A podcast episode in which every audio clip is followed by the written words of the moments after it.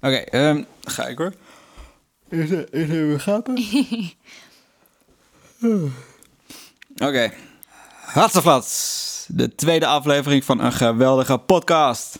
Vroeger zei je juf of meester vast wel eens... hey, niet bang zijn, domme vragen bestaan niet. Maar, vergis je niet. Ze bestaan zeker wel. En ze kunnen tot hele interessante antwoorden leiden. In deze podcast stellen we dan ook brede, kortzichtige, domme vragen aan een deskundige over zijn of haar vakgebied.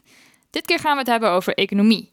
We gaan praten over dictaturen op de werkvloer, fietsend geld verdienen en of we een crisis niet gewoon beter kunnen negeren de volgende keer. Mijn naam is Louise de Vos. En ik ben Mark Kamps. En voor Hans de Mag maken wij... Domme vragen, slimme mensen. Bij ons aan de andere kant van het scherm, maar we doen dit keer digitaal, zit dokter Margreet Boersma.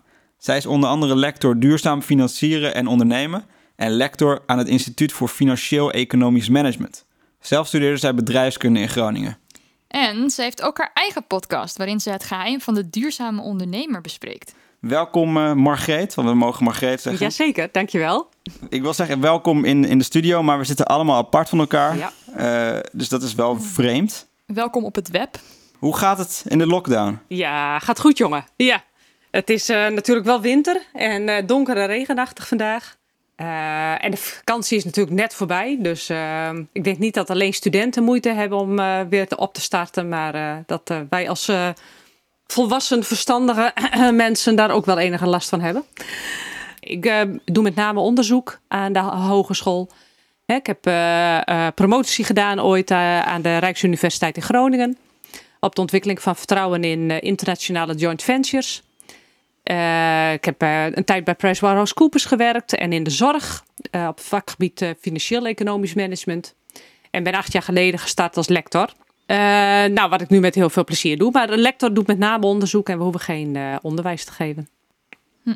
En bent u dan nu ook bezig met uw podcast of is dat even op een tweede plek gekomen? Nou, ik ben de podcast juist gestart toen corona uh, zijn intrede deed. Ah. deed. Ja, omdat ik uh, dacht van, goh ja, wat kan mijn bijdrage nu zijn om uh, nou, ook het bedrijfsleven een beetje te helpen.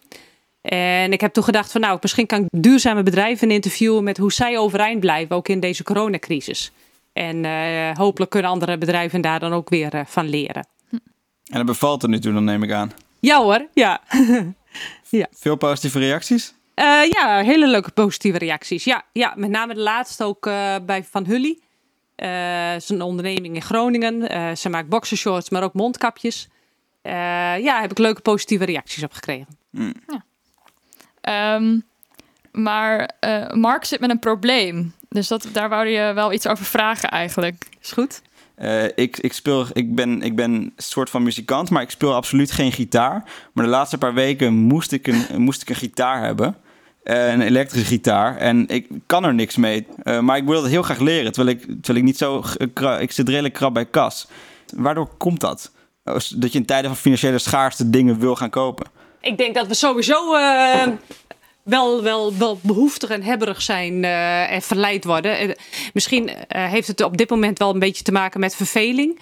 Dat we, ja, de dagen zijn best eentonig volgens mij. We zitten veel op onze kamer en in ons huis.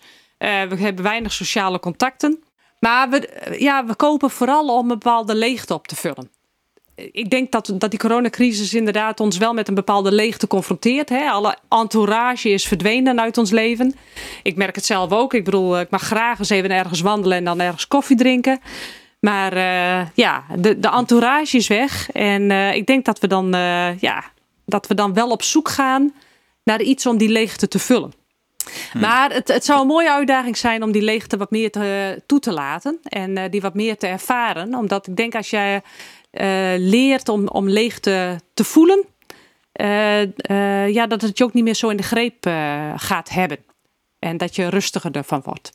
Dus die gitaar die gaat niks oplossen, maar. Nee, dus die, leegte is een natuurlijk iets? Of? Ja hoor, ja, het leven is leeg, jongens. Ik bedoel, in, in wezen is er niets. Hè? En we vullen het natuurlijk op met van alles om, om die leegte ja, ja, we vullen die leegte op met allemaal mooie dingen. En dat, daar is ook niks mis mee hoor. Ik wil niet zeggen dat je als een boeddhist uh, op een kleedje moet gaan zitten en uh, alleen maar met leegte bezig moet zijn. Maar het is wel uh, goed om je er wat bewust van te worden. Dat je continu gedreven wordt door weer iets nieuws en weer wat anders. Maar dat het ware geluk er misschien wel in ligt. eh, dat we ja, die leegte wat meer omarmen en blij zijn met wat er is. Is dat dan ook waarom we allemaal rijk willen worden? Dat het een soort van doel geeft? Of omdat we dan het idee hebben dat we die leegte op kunnen vullen? Ja, de, de, geld maakt natuurlijk heel veel mogelijk. Eh, en ik ben zeker zelf ook niet vies van geld. Ik bedoel, het is heerlijk om, eh, om, om ruim in de slappe was te zitten, weet je. Eh, er zijn veel kosten die we ook moeten maken. En ik bedoel, als je op een gegeven moment kinderen krijgt die moeten studeren. ja, dat kost ook allemaal geld. Dus, dus, dus geld maakt wel heel veel mogelijk. Maar ehm, ik, heb, ik heb me wel verdiept in het zen-boeddhisme.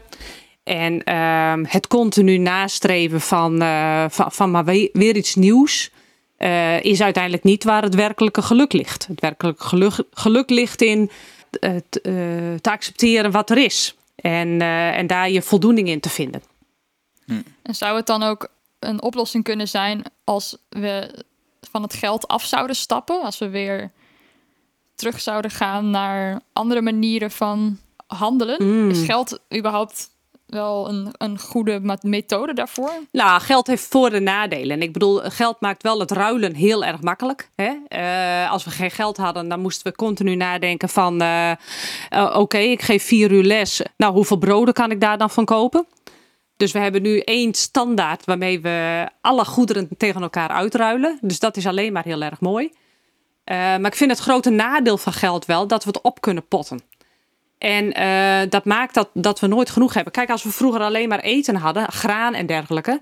ehm, dat konden we tot een bepaalde hoeveelheid konden we dat oppotten. Want hoe meer, als je meer oppotte, dan bedierf het. En omdat we het zoveel kunnen verzamelen, is er ook geen limiet.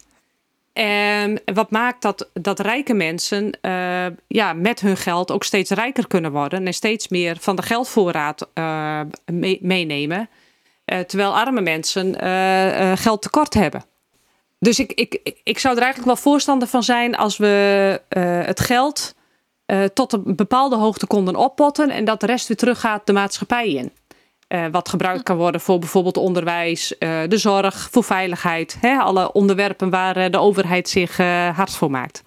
Een soort, soort maximale geldgrens. Ja.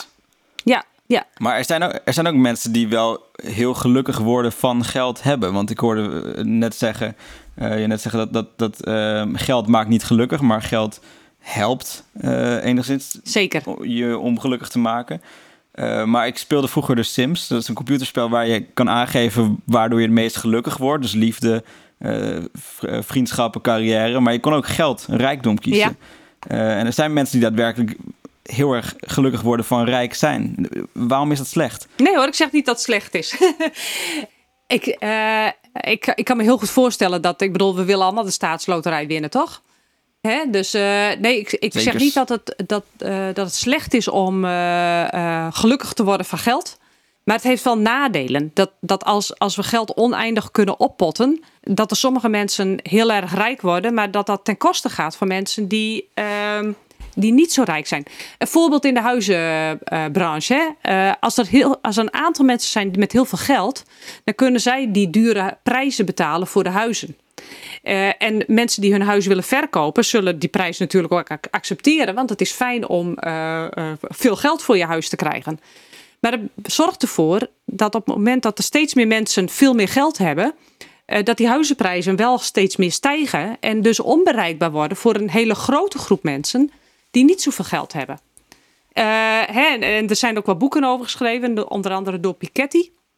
Eh, die eh, heeft gekeken van ja, hoe, hoe zijn de geldverhoudingen en, en groeit het meer of minder scheef.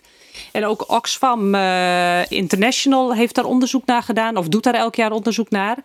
En ja, er is steeds een, een kleine groep mensen die heel veel geld heeft. En heel, heel veel mensen die heel weinig geld hebben. Eh, maar die, die kleine groep met veel geld kan er wel voor zorgen dat bepaalde dingen onbereikbaar worden voor mensen met weinig geld. Ja. En wat, wat is genoeg geld? Wanneer heeft iemand Oh. genoeg geld? Ja, dat weet ik niet. Ik, dat weet ik niet. Ik, ik, dat is denk ik per persoon verschillend. Ehm, sommige mensen ehm, zullen zeker dat jacht in eh, Monaco willen hebben. En vinden dan pas dat Ja. ze genoeg geld hebben. En anderen zijn blij met hun huis en hun moestuin. En, eh, en vinden dan dat er al voldoende is. Maar maatschappelijk gezien, wanneer heeft iemand te veel geld? Of, of is daar, is daar, zijn er, zijn er eh, onderzoeken die dat, die dat uitwijzen? Of wanneer iemand niet meer gelukkiger kan worden uh, door een bepaalde hoeveelheid geld? Nou, dat of, weet ik niet. Of naar een bepaalde geldsgrens? Oh. Als, als er nog genoeg betaalbare huizen zijn, om, om maar even op dat voorbeeld te blijven, dan heb je ook niet zoveel geld nodig om dat betaalbare huis uh, te betalen. Nee. Maar ja, in Amsterdam is het gewoon bijna onmogelijk om, een, uh, om nog een goedkope woning te vinden. Hè? Ja. Ja. Ja, en, ja um, dus het, het, wanneer heb je genoeg? Dat verschilt per persoon. Uh, en het is moeilijk om daar een morele uitspraak over te doen. Ja, maar ja. weet je, er zijn, er zijn wel landen geweest die hebben gezegd van uh, als je meer, meer verdient dan een bepaald bedrag, gaat uh, de rest van het geld allemaal naar de overheid toe. want dat willen we besteden aan het maatschappelijk belang. Gaan we dan weer een beetje terug naar communistische vormen van economie? Of is dat.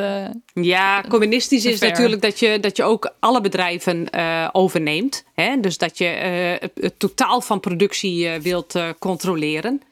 Uh, wat wij natuurlijk in Nederland hebben is een gemengde economie. Dus heel veel ondernemingen zijn gewoon uh, van privépersonen.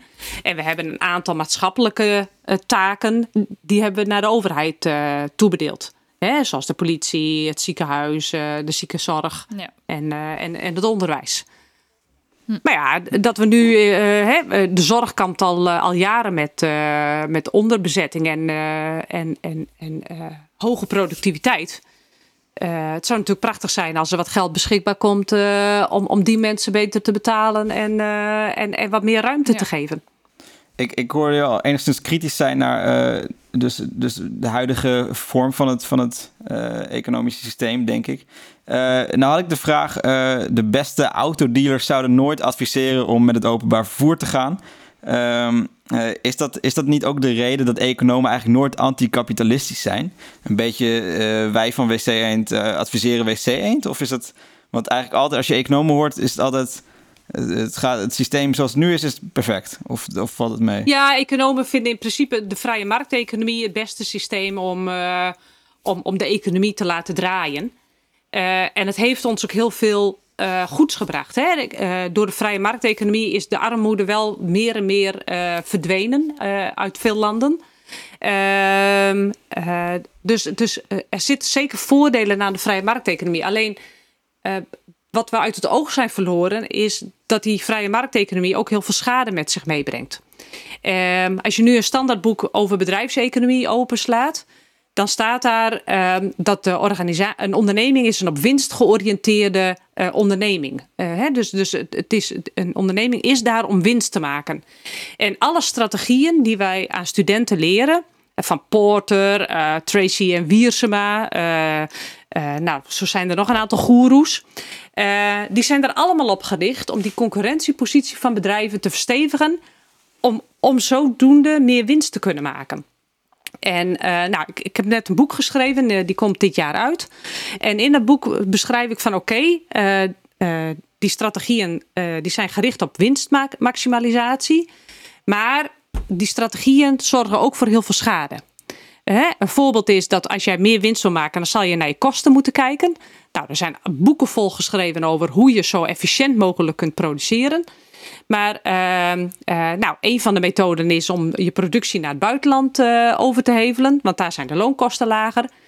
Ehm, maar doordat we dat met elkaar gedaan hebben, hebben we de lokale productie uit de markt geprezen naar. Dus, hè, dus, dus de, de, de, de kleine fabrikantjes in, in die landen uh, zijn ten onder gegaan omdat daar grote fabrieken uh, gekomen zijn.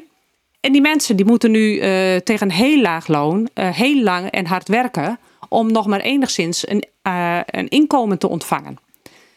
Nou, dat zien wij natuurlijk niet. Hè? Als wij een goedkoop shirtje kopen, dan zijn we ons niet ervan bewust wat voor wereld daarachter ligt. Dus ja, dus, dus we moeten naar een, nou ja, zoals ik het noem, een duurzame markteconomie. Waarin we wel nog steeds vraag en aanbod met elkaar afstemmen en dat de prijs daarin een sturingsmechanisme is ja, de productie zal moeten verduurzamen om, om onze welzijn in stand te houden. Ja, en ik, kan me zo moeilijk voorstellen dat er dan nou ja, experts zijn die dit niet vinden. Ik weet niet of dat zo is, die, die totaal een andere mening hebben dan, dan die van jou. Maar ehm, dan vind ik het altijd nog zo bijzonder om te merken dat die stappen van bedrijven om eh, duurzame keuzes te maken, of, of bijvoorbeeld banken of zorgverzekeringen die blijven investeren in wapenhandel en eh, Mhm. eh, fossiele brandstoffen. Waarom blijft dat doorgaan? Ja, omdat dat... toch het meeste rendement oplevert. Het financieel rendement. Kijk, de mensen die een pensioen hebben, die willen ook misschien elk jaar wel een beetje meer hebben, omdat de prijzen die stijgen. Dus die zeggen van ja, hoor eens even, pensioenfonds. Ik wil dat je belegt in dingen die wat meer geld opleveren dan, dan, eh, dan, dan, dan dat het nu doet. Nou, je ziet nu wel de tendens dat juist duurzame beleggingen eh, beter renderen dan niet duurzame beleggingen. Dus dat is heel positief. Hè? Dus dan, dan, zal, dan zal automatisch de focus naar die duurzame initiatieven eh, verschuiven. Maar ja, we zijn toch nog wel. Kijk, als jij eh, over geld gesproken, eh, hè, maakt geld gelukkig. Op een spaarrekening eh, verdienen we op dit, krijgen we op dit moment weinig rente. Dus wat gaan. eh, Ik had 57 cent rente over mijn spaarrekening van afgelopen jaar. ja, Was ik heel trots op. Zo loop je binnen, Louise. Ja, langzamerhand. Het is duurzaam is dit. Heel goed, ja. Ja, dus wat gaan we doen? We gaan kijken van, goh, kunnen aandelen niet meer opleveren? En als je dan leest dat Bitcoin en Tesla, dat dat echt eh, grote partij, hè, de, de Bitcoin is enorm gestegen, net weer een keldering eh, van, van koers gehad. Eh, Tesla, de koers is enorm gestegen. Dus wat gaan we doen? We gaan beleggen in die bedrijven, omdat we daarmee hopen een hoger rendement te halen. Eh, ja, en als dit bedrijf dan duurzame keuzes gaat maken, waardoor het rendement op die aandelen daalt, dan eh, zeggen mensen van, nou ja, dan eh, verkoop ik het aandeel weer en dan ga ik wel in andere aandelen beleggen die meer rendement opleveren. Dus, dus we zijn heel erg eendimensionaal gericht hè, dan, als we aandelen kopen. We zijn niet bezig met van, oh, we willen de wereld verbeteren. Nee, we willen zo'n hoog mogelijk rendement voor onszelf binnenhalen. Lekker korte termijn. Ja, korte termijn en, en gericht op jezelf. Hè, dus de vrije markt is heel egoïstisch ook. En wat zet dat dan in gang? Dat dat dan uiteindelijk toch... dat die duurzame projecten op dit moment wel dan rendement opleveren. Hoe, hoe begint dat? Wanneer, wat is dan die eerste stap waardoor zoiets dan wel rendement gaat opleveren? Eh, nou, het, het, het, het begint bij vraag en aanbod. Dus eh, er is een, bedrijf die inderdaad eh, een idee heeft om bepaalde productie te verduurzamen. Maar er moeten ook klanten zijn die die, die, die duurzame producten willen hebben. Eh, ik vind de Fairphone een mooi voorbeeld. Kennen jullie dat, de Fairphone? Nee. Nee. Nou, we hebben, de, we hebben de iPhone en we hebben de Samsung en we hebben al die andere modellen. Maar er is ook een ondernemer geweest, een mooie tegenlichtdocumentaire over gemaakt. Eh, er is een jongen geweest die zei van ja, eh, eh, er zitten zoveel schadelijke stoffen in die eh, eh, iPhones en, en andere modellen. Dat moet toch eh, beter kunnen. En, en het blijkt ook dat er ook nog kinderarbeid gebruikt wordt om je telefoon gemaakt, te maken. Hè? Al die stoffen die, die gedolven moeten worden. Eh, dat gebeurt in landen waar kinderen gewoon nog hard aan de slag zijn om, eh, om dat mogelijk te maken. Dus eh, die ondernemer die heeft besloten om een, eh, om een duurzame telefoon te maken. Die heeft hij de Fairphone genoemd. Nou, het is een prachtige documentaire, want het laat ook zien hoe moeilijk het is om, eh, om dat in de bestaande markt voor elkaar te krijgen. Ja, hij heeft wel klanten gevonden. En op het moment dat er natuurlijk voldoende afzet is, eh, kun je ook winst maken als onderneming. En eh, ja, als je maar voldoende winst maakt in combinatie met die andere eh, waarden, hè, people, planet en profit. eh, ja, dan, dan zijn er best wel mensen die op een gegeven moment zeggen van nou, ik investeer liever daarin dan, eh, dan in dat eendimensionale, ja, profitachtige bedrijf. We, we hadden het trouwens net over, over Bitcoin. Ehm, en en Bitcoin heeft inderdaad volgens mij weer zijn, zijn hoogtepunt bereikt of zo de afgelopen week of zo. Ja. Dan ben ik daar niet zo heel erg van op de hoogte. De Dow Jones was afgelopen jaar, eh, eind 2020, Ja. bereikte het ook een beursrecord. Maar wat betekent het als er nog steeds hele grote rijen in Amerika staan eh, voor de voedselbank? Ja. Eh, want eigenlijk is het een soort schijngroei, toch? Of zo? Ja hoor, ja. Nou ja, het betekent dat sommige bedrijven en, en mensen heel rijk worden. Maar het gros inderdaad daar niet van profiteert. Hè, de, er, is, er is een theorie in de, in de economie dat heet trickle-down. Dat als er e- voldoende economische groei is, dan zijpelt dat vanzelf naar beneden naar de mensen eh, nou ja, in, de, in de lagere klasse van de economie. Maar dat is, dat is fictie. Dat, dat blijkt helemaal niet zo te zijn. De rijken worden steeds rijker. En eh, er is steeds een grotere groep mensen die eh, niet profiteert van die economische groei. En weet je, de, de kern ehm, daarvan is de manier waarop wij bedrijven hebben ingericht. Eh, bedrijven worden opgericht door mensen eh, die een leuk, goed idee hebben. En die, mogen de bedrijf, die, die starten dat bedrijf. Iedereen mag dat doen. Ehm, maar daarmee ben je ook automatisch baas van dat bedrijf. Dus als jij mensen aanneemt, dan komen mensen in dienst van jou. En jij bepaalt wat het salaris wordt en uh, of ze wel of niet meedelen in de winst. Of ze wel of niet mee mogen beslissen in, uh, in grote strategische beslissingen. En heel veel organisaties zijn nog steeds hiërarchisch ingericht. Dus dat betekent, uh, ik ben de baas, ik bepaal en jij moet taken voor mij uitvoeren. En daar betaal ik jou marktconform voor. Maar voor de rest moet je gewoon je mond houden. Marx heeft dat al in, in, in, de, in de 19e eeuw heeft hij dat al beschreven. Die zei van op die manier hebben we dus de kapitalisten, de mensen met geld die ondernemingen starten. En we hebben een grote groep, dat noemt hij dan het arbeidsleger, die klaarstaan om die kapitalist te helpen om dat bedrijf te laten groeien. maar ze delen niet mee in de winst. En op die manier wordt, worden, de eigenaren en ook de aandeelhouders van het bedrijf worden heel rijk. En uh, ja, de grote groep, de grote massa, uh, ja, die moeten doen met een marktconform loon. En voor de rest uh, verdienen we niks. Hè? En dat kan je oplossen door middel van coöperaties. Dus, en die zie je ook in Amerika en die zie je in, in Nederland. in plaats van dat er een hiërarchie ontstaat, kan je zeggen van nee, het bedrijf is van ons allemaal. En we besluiten samen. en we delen ook de winst die we maken met elkaar. En het hoeft trouwens niet eens in de vorm van een coöperatie. Het kan ook in de vorm van een BV. Maar er zijn twee essentiële dingen. Namelijk, deelt iedereen mee in de winst? En uh, doet iedereen mee in de besluitvorming? En dan denk je van, nou ja, dat kan nooit gaan werken. Maar er zijn echt voldoende voorbeelden inmiddels. Een hele grote organisatie is Mondragon in Spanje. 70.000 mensen werken daar, maar volledig democratisch ingericht. en ook de winst wordt gedeeld. En in Nederland kennen we dan de Breeman installatiegroep. Ik beschrijf beide in mijn boek. Uh, en Breeman is gewoon een BV, uh, installaties, dus cv-ketels, zonnepanelen, allerlei andere technische producten. En ook daar hebben ze de besluitvorming ja, sociocratisch-democratisch ingericht. Ze zijn op dit moment aan het experimenteren met andere vormen. maar ook alle medewerkers delen in de winst. Dus het, het kan wel degelijk. Ja, en je hebt nu ook toch aan de Hans Hogeschool zo'n uh, uh, lectoraat uh, ja. gebiedscorporaties. Dat je ook aan, in het Westenkwartier in Groningen zijn ze daar ook mee bezig volgens mij. Ja, klopt. Ja, ja. Is dat, dat, nou, dat is wel is dat ook een goed voorbeeld dan? Ja, ik, ik weet niet in hoeverre zij al echt democratisch hun besluitvormingsprocessen hebben ingericht. Maar het is wel gebaseerd op de ideeën van, van Mondragon inderdaad. Ja. ja, ze hadden ook een uitwisselingssysteem volgens mij. Ja, klopt. Met de Hanze en de Universiteit van Mondragon. Ja, ja. klopt. Ja, grappig. Maar maakt zoiets voor mij dan niet uh, onaantrekkelijker om, uh, laten we zeggen, ik heb een nieuwe schoen. Uh, er zitten meer springveren in, dus je kan wat sneller lopen en wat sneller, wat sneller rennen, wat, wat verder springen. Um, maakt het voor mij niet onaantrekkelijk om daar een bedrijf in te beginnen als ik weet dat mensen die schoenen gaan maken ook mogen beslissen welke richting mijn bedrijf op gaat? Of ja, dat is ook waarom, waarom het inderdaad, denk ik, niet zoveel wordt ingevoerd. Want je gaat een deel van jouw besluitvormingsmacht.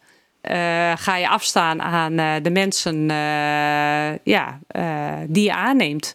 Maar ik denk ook dat het voordelen kan hebben. In de zin van dat, dat, dat twee altijd meer weten dan één. Hè, echt grote bedrijven. ja, als je alleen maar stuurt vanuit de top. Dan mis je heel veel ervaring die er op de werkvloer ook is. Maar weet je, uh, je, je, richt gewoon je bedrijf vanuit een andere gedachte in. Hè, het gaat er niet om dat jij dat product zo graag uh, uh, massaal wil verkopen. Dat wil je natuurlijk wel. Maar het gaat erom dat je, ehm, ja, dat je een, een, verbetering wil bij. dat je met je bedrijf wil bijdragen aan een betere wereld. En vanuit, vanuit dat idee ja, doe je dan ook de bedrijfsvoering. Dus we zouden gewoon allemaal wat minder control freak moeten zijn en dan dus dan kunnen we veel duurzamer ondernemen. Zeker, ja, inderdaad. nou. Dus gewoon meer democratie op de, uh, op de werkvloer. Ja, en weet je, het is natuurlijk wel bijzonder, want in een land vinden we democratie heel belangrijk. Maar eigenlijk zijn kleine bedrijven nog steeds kleine dictaturen. Grappig is dat we ons dat volgens mij heel veel mensen zich er niet bewust van zijn. Want het is al zo normaal nee. dat we op deze manier organisaties inrichten. Ja. Uh, ja, we vinden het heel normaal dat we in dienst gaan. Uh, Maar als je daar echt goed over nadenkt, dan, dan knabbelt dat zo aan het fundamentele principe van gelijkwaardigheid. Nou ja, ook omdat we natuurlijk. Ik heb het er met, met, met mensen wel eens over dat we werken om te leven. Maar uiteindelijk zijn we dan zoveel tijd kwijt aan werken. En ook nog in de, meest, in de beste tijd van ons leven eigenlijk. Dus tussen de 18 en 65. Mhm. Waarin we het meest kunnen doen. En dan hebben we helemaal geen tijd meer om dat geld dan te gebruiken voor leven. Dus het, waarom zijn we daar allemaal nog zo van overtuigd dat dat dan dat we dat willen? Mhm, Ja, nou ja, de kunst is om iets te vinden dus. Dat Ja. je met je werk dat doet waar je ook je leven aan wil besteden. Hè? Dus, dus ik ben nu lector Ja. en ik, ik, ik ben heel blij met, met mijn baan, omdat ik daarmee een goede bijdrage kan leveren aan de wereld. En de dingen doe die ik ook graag, die ik ook graag doe. Eh, dus, dus het is de kunst om een baan te vinden of een baan te creëren. Waarmee je als je straks op je sterfbed ligt, achterom kijkt en zegt van... God, dat was een goede besteding van mijn tijd. Ja, een baan vinden die, die je leuk vindt of die je beschouwt als, als verrijkend voor je leven, is dat ook niet een beetje, dat vind ik op dit moment altijd ook een beetje het probleem van, van de huidige generatie, dat ons werk een soort van eh, vervullend moet zijn. Dat we echt de wereld willen verbeteren altijd. Maar ja, we hebben ook gewoon hele basisdingen nodig. Ik bedoel, ik kan niet voorstellen dat er veel mensen zijn die hun, eh, nou ja, dat is heel, eh, dat weet ik niet eigenlijk, maar vakken vullen is misschien niet een baan waar je op je 65ste naar terugkijkt en denkt. Beste baan die ik had kunnen kiezen. Maar ja, de coronacrisis heeft ook wel uitgewezen dat we juist zonder dat soort mensen Ja. nergens Ja. zijn.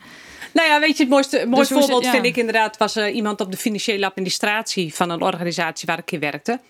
En ehm, eh, eh, nou, daar kan je ook over nadenken. Hè? Van, goh, is dat nou wel het meest eh, vervullende wat je, wat je kan doen in, in je leven? Facturen inkloppen en, en administraties voeren.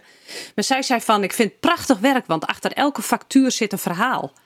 En dat was, weet je, dus ehm, eh, ik denk dat ieder mens wel iets kan vinden wat past bij de competenties. Eh, waar hij geld mee kan verdienen. Waar hij, waar, hij, waar hij van niet het gevoel heeft dat het zinvol een eh, werk is. En waarmee hij een bijdrage levert aan de maatschappij.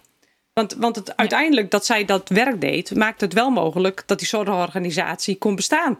Hè? Ik bedoel, eh, zij Ja. zorgde ervoor dat, dat ook dat deel van die zorgorganisatie vlekkeloos verliep. Dus het hoeft niet altijd groots en meeslepend te zijn. een bijdrage leveren aan de wereld. Nee, precies. Nee. Mag ook wel klein. Ja hoor, zeker. zeker ja. Eh, ik, heb, ik heb een vraagje over eh, economische crisis. Eh, waarom, waarom zijn we st- steeds zo verbaasd dat ze er weer in is? Want ik leef nu 26 jaar lang. Ik heb er nu drie meegemaakt. Eh, en telkens weer... oh, wa- wat gebeurt er nu? Ja. ja, terwijl het is wel grappig, want elke 7 tot 8 jaar is er een economische crisis. Hè? Is gewoon eh, economisch, eh, kan je dat, eh, dus het klopt precies. Waar komt die verbazing vandaan? Of, of, of heb ik dat verkeerd? Nou nee, ik vind inderdaad de media, die, die reageert natuurlijk elke keer weer verbaasd. Maar Ja. economische crisis is inherent aan ons economisch systeem. Eh, de vraag die stijgt, eh, die stijgt, die stijgt, die stijgt. Bedrijven nemen heel veel mensen aan om aan die toenemende vraag te voldoen. Op een gegeven moment gebeurt er iets waardoor de vraag weer daalt. Eh, en dan zitten we vervolgens weer in een economische recessie. Dus het, het gaat op en neer. Ja, ik weet niet waarom mensen daar is- verrast over zijn. Is er dan niet iets fout, eh, fout in ons systeem? Als we dan telkens weer een, een, een soort, soort economische klap te verwerken hebben? Nou, Het is alsof je een soort, eh, hoe noem je zoiets, een eh, relatie met huishoudelijk geweld hebt of zo. Dat je, dat je steeds weer, ja, maar ik hou wel van hem. Dat is, ja, je blijft toch bij iemand terwijl die, je- terwijl die je mishandelt dan. Ja. Ja, nee, maar ons economisch systeem heeft inderdaad zijn nadelen. Nou ja, dat, dat heb ik inderdaad net proberen uit te leggen. Maar weet je, we hebben op dit moment gewoon nog niet een goed alternatief. Ik denk dat dat het hele probleem is. Ik, ik denk wel dat, dat we eh, met duurzaam ondernemen, en dat is dus zowel op het planetvlak als het people-vlak. En het people-vlak is dan die andere manier van organiseren. Eh, ik denk dat we daarmee wel eh, in een rustiger vaarwater met elkaar kunnen komen. Eh, dus dat het allemaal niet zo heftig meer hoeft te zijn. Kijk, die, die laatste economische crisis uit 2008... die is veroorzaakt door natuurlijk eh, ja, eh, zeer greedy en hebberig gedrag bij de banken. Hè? Dus ik denk dat daarover de verbazing elke keer wel weer terecht is. Van ja, wat heeft ons nou weer in deze ellende gebracht? Dus het is wel terecht dat we daarover elke keer verbouwereerd zijn... en dat we daaruit lessen trekken. Economie was uh, verreweg, denk ik, het slechtste vak van mij op de middelbare school. Mhm. Eén ding wat me gewoon echt super frustreerde altijd was. Wat nou als we gewoon massaal een soort van negeren dat er een economische crisis is? Is dat niet de oplossing voor een economische crisis? Dan doen we verzinnen toch zelf die economie. Dus waarom kunnen we dan ook niet verzinnen dat het gewoon goed gaat? Dat vond ik altijd zo. Ja, vind ik het mooi. Ik dacht, ja, dat, nee, vind dat- ik wel een mooie gedachte. Ik bedoel, hè, als we op een gegeven moment denken van het gaat slecht, dan houden we ons geld ook eh, in de portemonnee. Ja, En, en omdat we dat doen, ja, eh, is er minder productie. En dus moeten bedrijven mensen ontslaan en eh, gaat het alleen maar slechter. Kijk, daar is het beleid van de overheid dan op gericht. Zij zeggen dan van, nou ja, we gaan proberen om die bestedingen weer aan te zwengelen. Zodat de economie weer in een eh, groeiscenario eh, terechtkomt. Ja, het hele concept van groei staat natuurlijk ook ter discussie. Want eh, ja, we kunnen niet oneindig maar groeien. Hè, want voor groei is ook weer nieuwe productie nodig. zijn ook weer nieuwe grondstoffen nodig. Ja, eh, uiteindelijk eh, is er ook wel ergens een limiet bereikt. Ik zie jullie al Ja, lachen. Dat was, eh, ja, het is een, het is een eh, luisteraarsvraag. We hebben voor het eerst luisteraarsvragen. Ehm, waarom moet de economie altijd groeien? Dat is de vraag van Aaron. Aaron, bedankt voor het inzenden. Hartstikke leuk. Eh, maar waarom moet de economie altijd groeien? Nou, ja, kijk, eh, dus er zijn verschillende theorieën over. Maar één, één van de dingen die wel van belang is, is dat de bevolking groeit nog steeds. En hoe, als er meer mensen zijn, die hebben ook meer producten nodig. Dus, ehm, eh, dus, dus dat is wel een, een motor van de groei. Eh, maar er zijn ook economen, eh, dat heet steady state economy. eh, die zeggen van ja, laten we nou kijken of we inderdaad alleen die groei kunnen koppelen aan de bevolkingsgroei. En voor de rest het op een bepaald, op, op, op datzelfde niveau houden. Aan de andere kant kan je ook denken, wat is groei? Hè? Want groei is dat je waarde toevoegt aan een product. Dus naast mijn werk maak ik ook nog wel eens fotokaartjes. Dus ik maak foto's en ik koop dan dat papier in en ik zet mijn foto erop en ik verkoop het voor een hogere prijs. En die hogere prijs, het verschil tussen die twee, tussen mijn inkoop en mijn verkoop, dat is groei. Dat is economische groei. Alle waarden die wij toevoegen aan bedrijven. Maar als ik nou een iPhone heb en ik haal die uit elkaar, eh, dus ik koop deze iPhone voor 20 euro en ik haal hem uit elkaar en ik ga alle stoffen hergebruiken. En die kan ik uiteindelijk allemaal verkopen voor 40 euro, al die stoffen. Dan heb ik ook bijgedragen aan de groei. Dus het is niet per definitie dat groei slecht is. Eh, Groei is waarde toevoegen aan iets wat er al is. Dus als wij naar een economie gaan waarin alles duurzaam is, dan hoeft groei niet per se meer negatief te zijn. Uh, maar ja, dat, dat doen wij op dit moment niet. Wij gaan nog steeds nieuwe grondstoffen uit de grond halen. En dat maken wij tot een telefoon. Dan hebben we ook waarde toegevoegd, toegevoegd maar wel aan, uh, aan grondstoffen die we opnieuw hebben gedolven. Waarmee we de aarde weer meer hebben vernietigd. Ik vroeg me dat ook uh, af. Hoeveel, het, hoeveel kost het? Nou, dat weet, dat weet je misschien niet uh, exact. Maar ik vraag me heel erg af, als ik een 5 euro biljet in mijn handen heb, Hoeveel kost het maken van een biljet? Dat vraag ik me heel erg af. Vind ik een hele slimme... Zeg maar, is dat ook groei? Dat je gewoon papier 5 euro laat worden? Ja. Papier en inkt? Ja, je hebt gelijk. Ik heb geen idee wat het kost. Maar het zal me zeker minder dan 5 euro zijn. Anders waren we er al lang mee opgehouden. Ja. ja. Ook, maar ja. ja. mooie vraag. Ik, ik denk dat je dan weer... Um, denk dat je weer bij, bij die vraag uitkomt van... is er een beter alternatief voor het geld wat we nu hebben of zo? Of, of, of niet? Ja. Geld, geld is een construct. Is er geen beter construct? Ook een kijkersvraag of luisteraarsvraag. Dankjewel Jan. Maar dan kom je bij die vraag aan, denk ik. Nou, kijk, er zijn natuurlijk uh, initiatieven die zeggen van... Uh, die met alternatieve munten uh, aan de gang willen. Hè? Eh, een heel mooi voorbeeld is Stichting Energy Coin.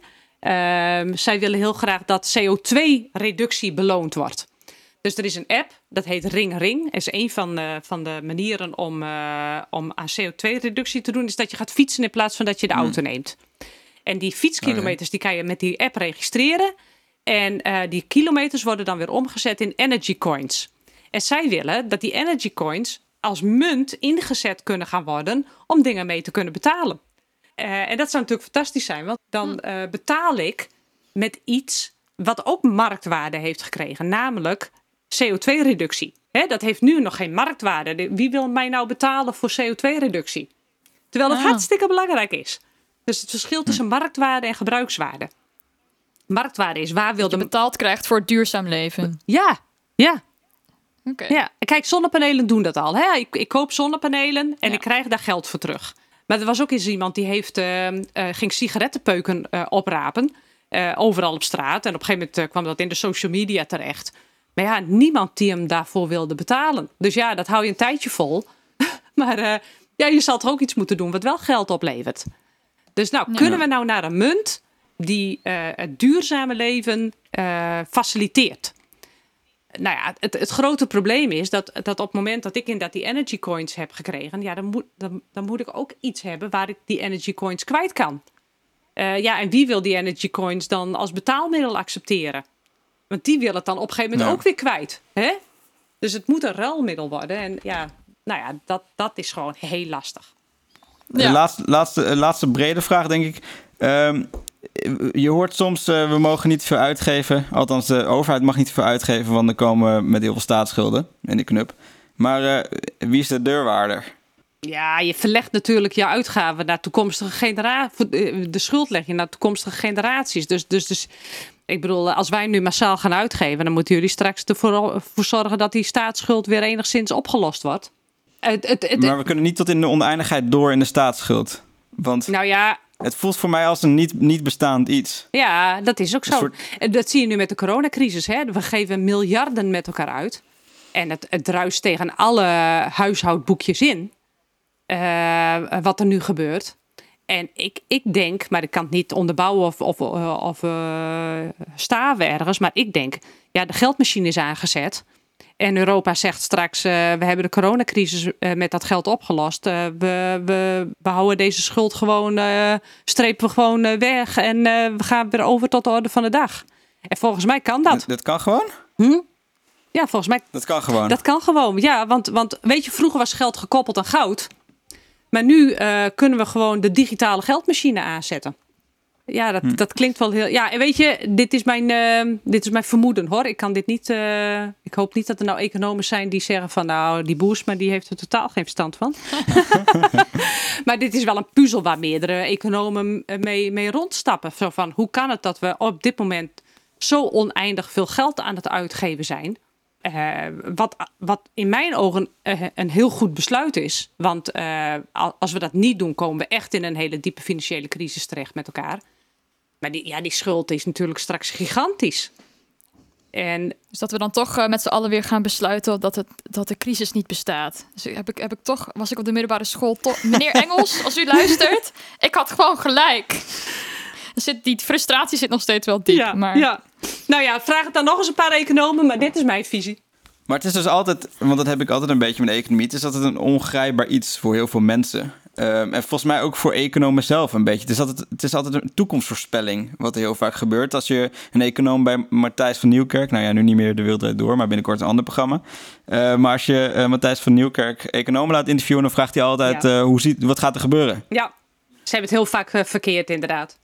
Ja, dus, dus, dus economische voorspellingen zijn heel lastig te maken, omdat je nooit weet wat voor hè, de coronacrisis, wie had dat ooit kunnen voorspellen.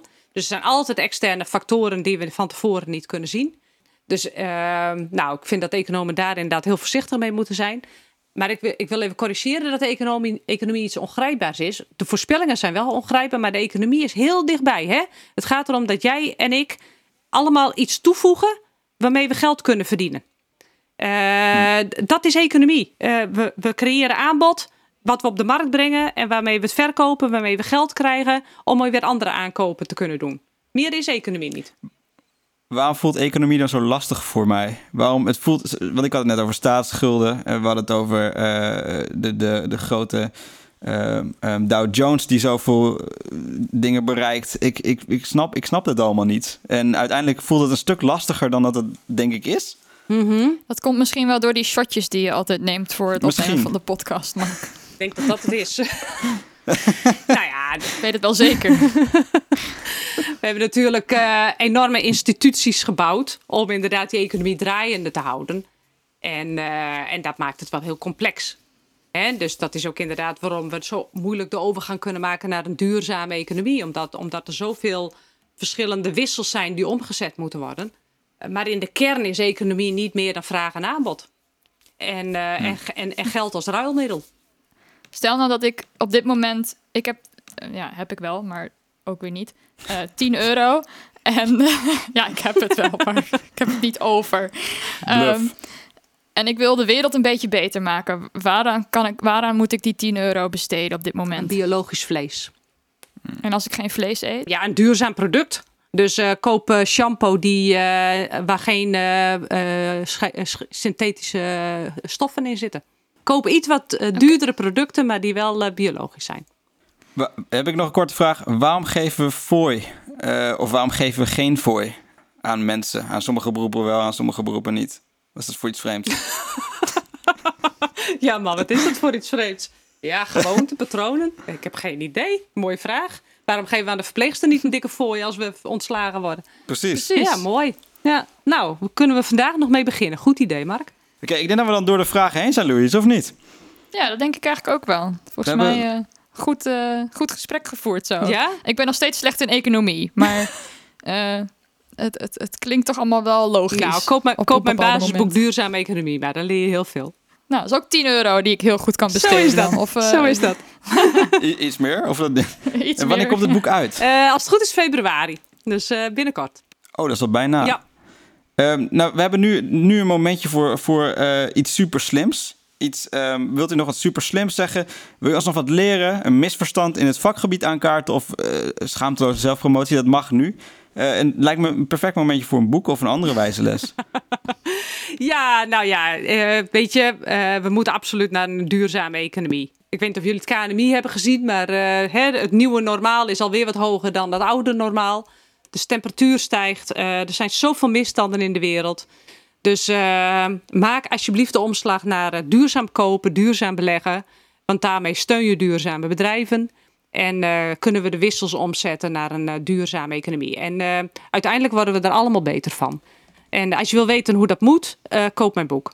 Eh, als de luisteraar meer van eh Margreet Boersma wil horen, dan eh, nou, kan iedereen ook haar podcast gaan luisteren. Het geheim van de duurzaam ondernemer. Die staat ook op eh, Spotify, zagen we al. Ja. Dus Ja. eh Of, of dus het boek kopen. Mogen we nog één keer de titel? boek kopen. Basisboek Duurzame Economie. Dan willen we u graag bedanken, ehm, eh, mevrouw Margreet Boersma, dokter Margreet Boersma zelfs, voor het beantwoorden van onze domme, doch cruciale vragen. Ontzettend bedankt voor dit leuke interview. Ja, en volgende aflevering eh, stellen we domme vragen aan een eh, interessante gast over muziek. Wow. Nou, heb jij nog domme vragen? Stuur ze dan gerust naar ons via onze Instagram. Domme vragen, slimme mensen. Of mail ze naar domme vragen, slimme mensen, gmail.com. Yes, hou onze Instagram in de gaten voor aankondigingen. Hey, en dit was de tweede aflevering van Domme Vragen, Slimme Mensen, gemaakt door ons Louise de Vos. en Mark Kamps. Bedankt, voor, het luisteren. Ciao!